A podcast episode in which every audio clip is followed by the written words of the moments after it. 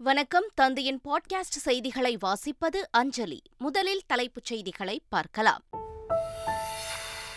குஜராத் மாநிலம் மோர்பி பகுதியில் கேபிள் பாலம் இடிந்து விழுந்து பயங்கர விபத்து. அறுபதிற்கும் மேற்பட்டோர் ஆற்றில் மூழ்கி உயிரிழந்த பரிதாபம். ரயில்வே தேர்வில் விதிமுறைகளை மீறி வட மாநிலத்தவர்கள் நியமிக்கப்படுவதாக சபாநாயகர் அப்பாவு குற்றச்சாட்டு. ஐஏஎஸ் போன்ற தேர்வுகளில் அதுபோன்ற தவறுகள் நடக்கக்கூடாது என வலியுறுத்தல். போக்குவரத்து விமானங்களை உற்பத்தி செய்யும் முக்கிய நாடாக இந்தியா மாறும். குஜராத்தில் தனியார் விமான தயாரிப்பு நிறுவன தொடக்க விழாவில் பிரதமர் மோடி பேச்சு. பிரெஞ்சு ஓபன் பேட்மிண்டன் ஆடவர் இரட்டையர் பிரிவில் இந்தியா சாம்பியன். சீன தைபே அணியை வீழ்த்தி சாத்விக் சிராக் ஜோடி அசத்தல். உலக ஜூனியர் பேட்மிண்டன் சாம்பியன்ஷிப் தொடர். இறுதிப் போட்டியில் வெள்ளி வென்றார் தமிழக வீரர் சங்கர் முத்துசாமி. டி டுவெண்டி உலகக்கோப்பை சூப்பர் டுவெல் சுற்றுப் போட்டியில் தென்னாப்பிரிக்காவிடம் இந்தியா தோல்வி. பாகிஸ்தானின் அரையிறுதி கனவு மங்கியது. இனி விரிவான செய்திகள். பிரதம மந்திரி குசும் திட்டத்தின் கீழ் பயன்பெறும் விவசாயிகள் மாநில அரசின் மின்சாரத்தை நம்பியிருக்க வேண்டியது இல்லை என்று பிரதமர் மோடி தெரிவித்துள்ளார். மனதின் குரல் நிகழ்ச்சி மூலம் நாட்டு மக்களிடையே உரையாற்றிய பிரதமர் மோடி காஞ்சிபுரத்தைச் சேர்ந்த விவசாயி எழிலன் பிரதம மந்திரி குசும் திட்டத்தின் கீழ் தனது வயலில் சூரிய சக்தியில் இயங்கும் பம்பு செட் பொருத்தியுள்ளதாகவும் இதன் மூலம் தனது வயலுக்கு எந்த செலவுமின்றி நீர் பாய்ச்சி வருவதாகவும் பாராட்டு தெரிவித்தார். பிளாஸ்டிக்கை ஒழிக்கும் முயற்சியாக கோவை ஆனைக்கட்டி பகுதியில் பழங்குடி பெண்களுக்கு வேலை கொடுத்து சுடுமண் தேநீர் கோப்பைகளை தயாரித்து வரும் சவுந்தரராஜன் என்பவரையும் பிரதமர் அப்போது பாராட்டினார். இந்திய அரசியலமைப்பு சட்டத்திற்கு எதிரான பேச்சுக்களை தமிழக ஆளுநர் ஆர் என் ரவி நிறுத்திக் கொள்ள வேண்டுமென திமுக கூட்டணி கட்சித் தலைவர்கள் வலியுறுத்தியுள்ளனர்.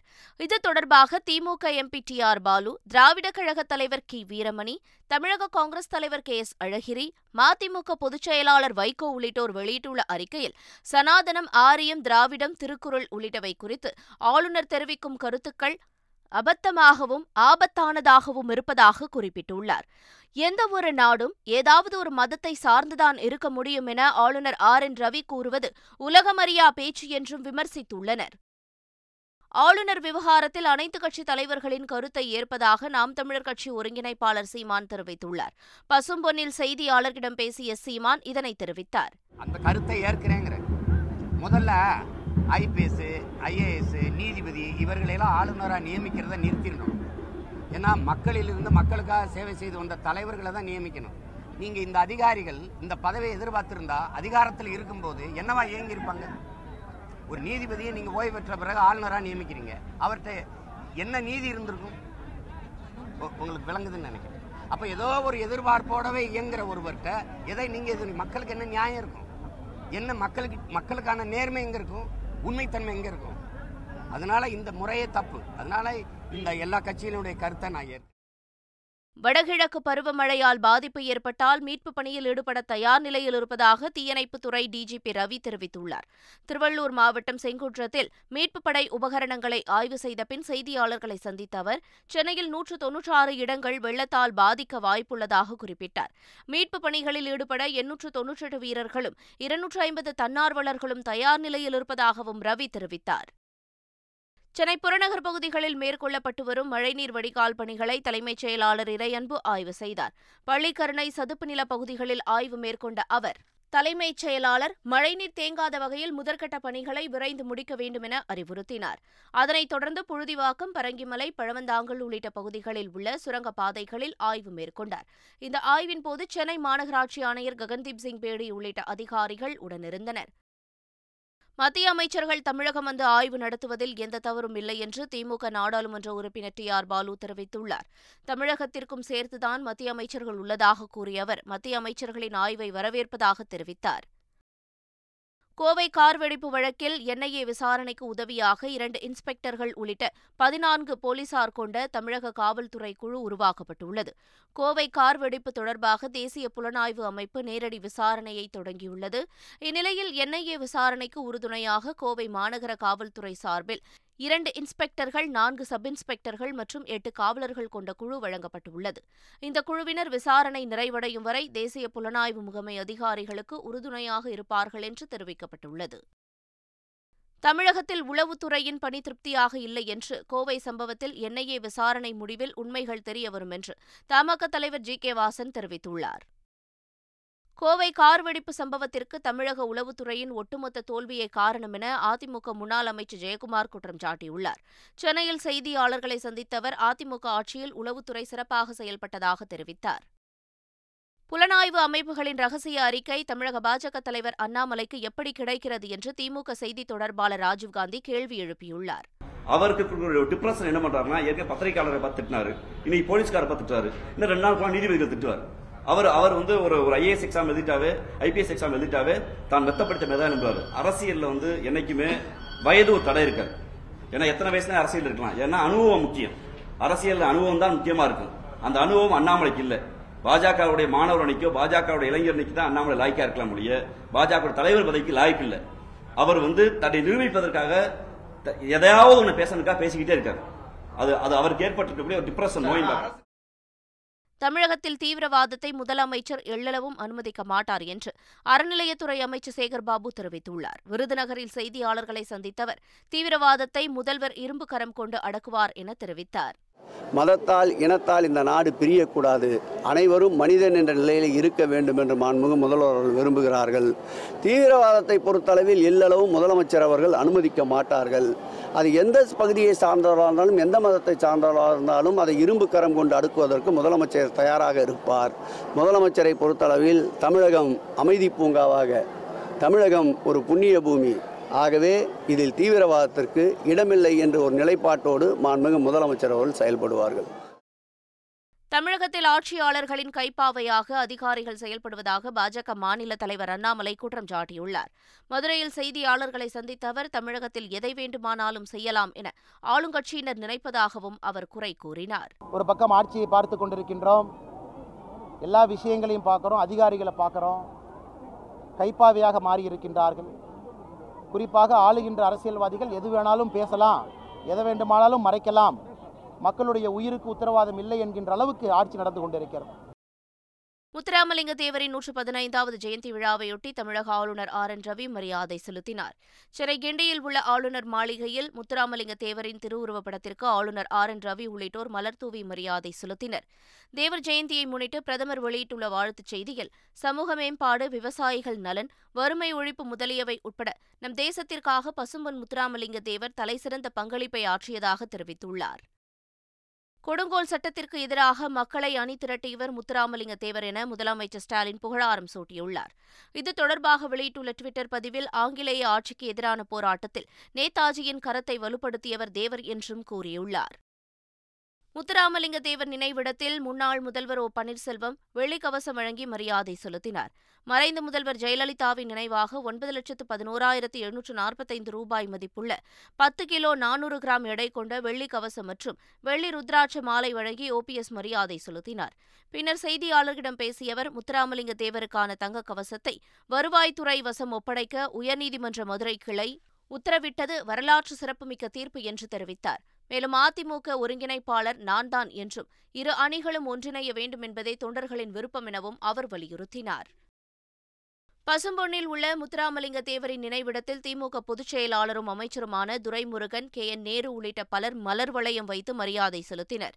அதேபோல எதிர்க்கட்சித் தலைவர் எடப்பாடி பழனிசாமி அமமுக பொதுச் செயலாளர் டிடிவி தினகரன் தமிழக பாஜக தலைவர் அண்ணாமலை நாம் தமிழர் கட்சியின் ஒருங்கிணைப்பாளர் சீமான் உள்ளிட்டோர் தேவர் சிலைக்கு மாலை அணிவித்து மரியாதை செலுத்தினர்.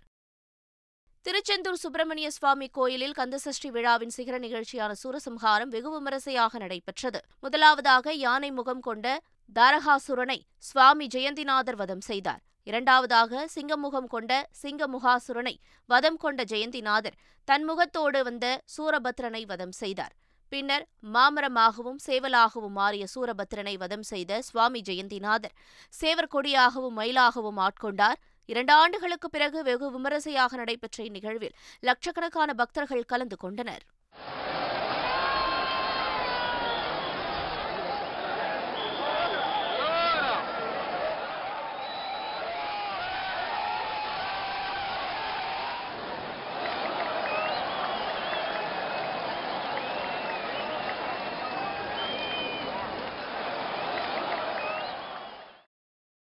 அதேபோல அறுபடை வீடுகளில் முதல் படை வீடான திருப்பரங்குன்றம் முருகன் கோயிலில் சுரசம்ஹார நிகழ்ச்சி வெகு விமரிசையாக நடைபெற்றது.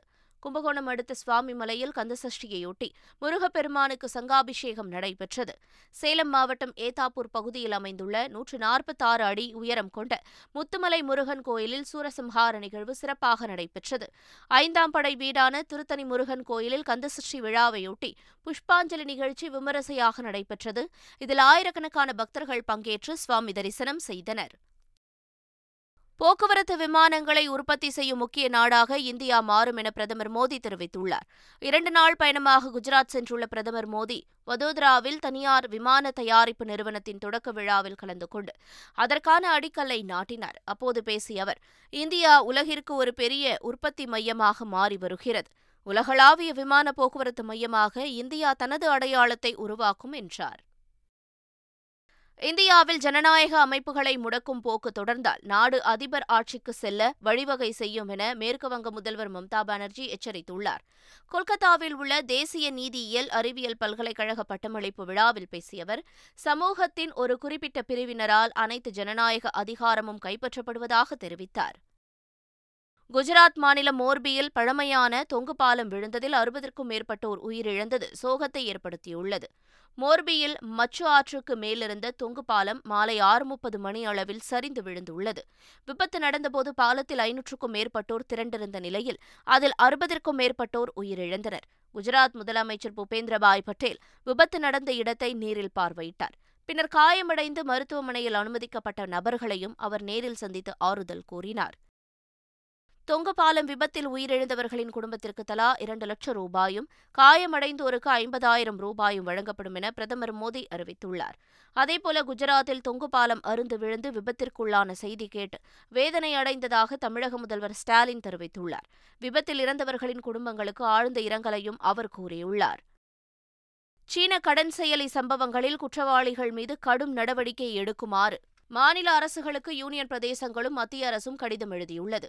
சீன கடன் செயலிகளால் தேசிய பாதுகாப்பு பொருளாதாரம் மற்றும் குடிமக்கள் பாதுகாப்புக்கு அச்சுறுத்தல் ஏற்பட்டுள்ளது எனவும் உள்துறை அமைச்சகம் எச்சரித்துள்ளது. இதுபோன்ற செயலிகள் குறித்து விழிப்புணர்வை ஏற்படுத்தவும் கேட்டுக் கொண்டுள்ளது பிரெஞ்சு ஓபன் பேட்மிண்டன் ஆடவர் இரட்டையர் பிரிவில் இந்தியா சாம்பியன் பட்டம் பெற்றுள்ளது.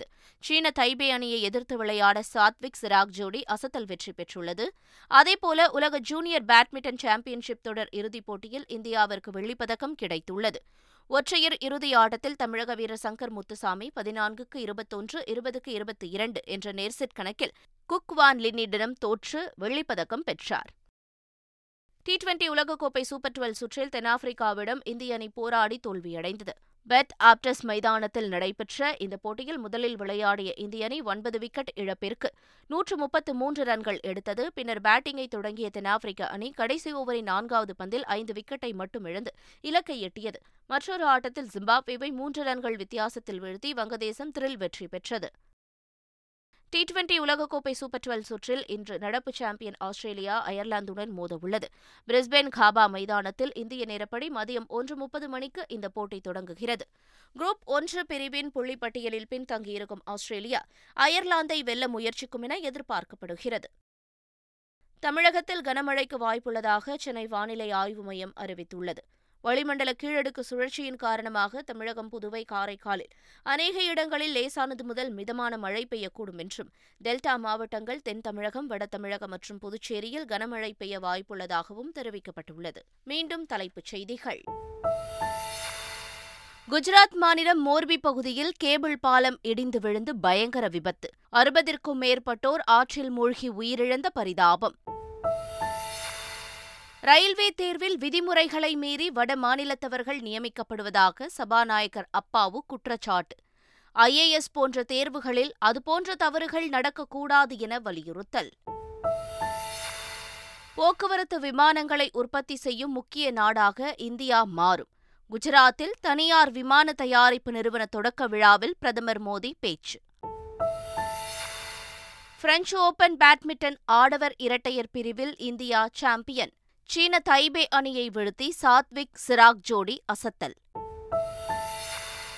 உலக ஜூனியர் பேட்மிண்டன் சாம்பியன்ஷிப் தொடர். இறுதிப் போட்டியில் வெள்ளி வென்றார் தமிழக வீரர் சங்கர் முத்துசாமி. டி டுவெண்டி உலகக்கோப்பை சூப்பர் டுவெல் சுற்றுப் போட்டியில் தென்னாப்பிரிக்காவிடம் இந்தியா தோல்வி. பாகிஸ்தானின் அரையிறுதி கனவு மங்கியது. இத்துடன் பாட்காஸ்ட் செய்திகள் நிறைவு பெறுகின்றன. வணக்கம்.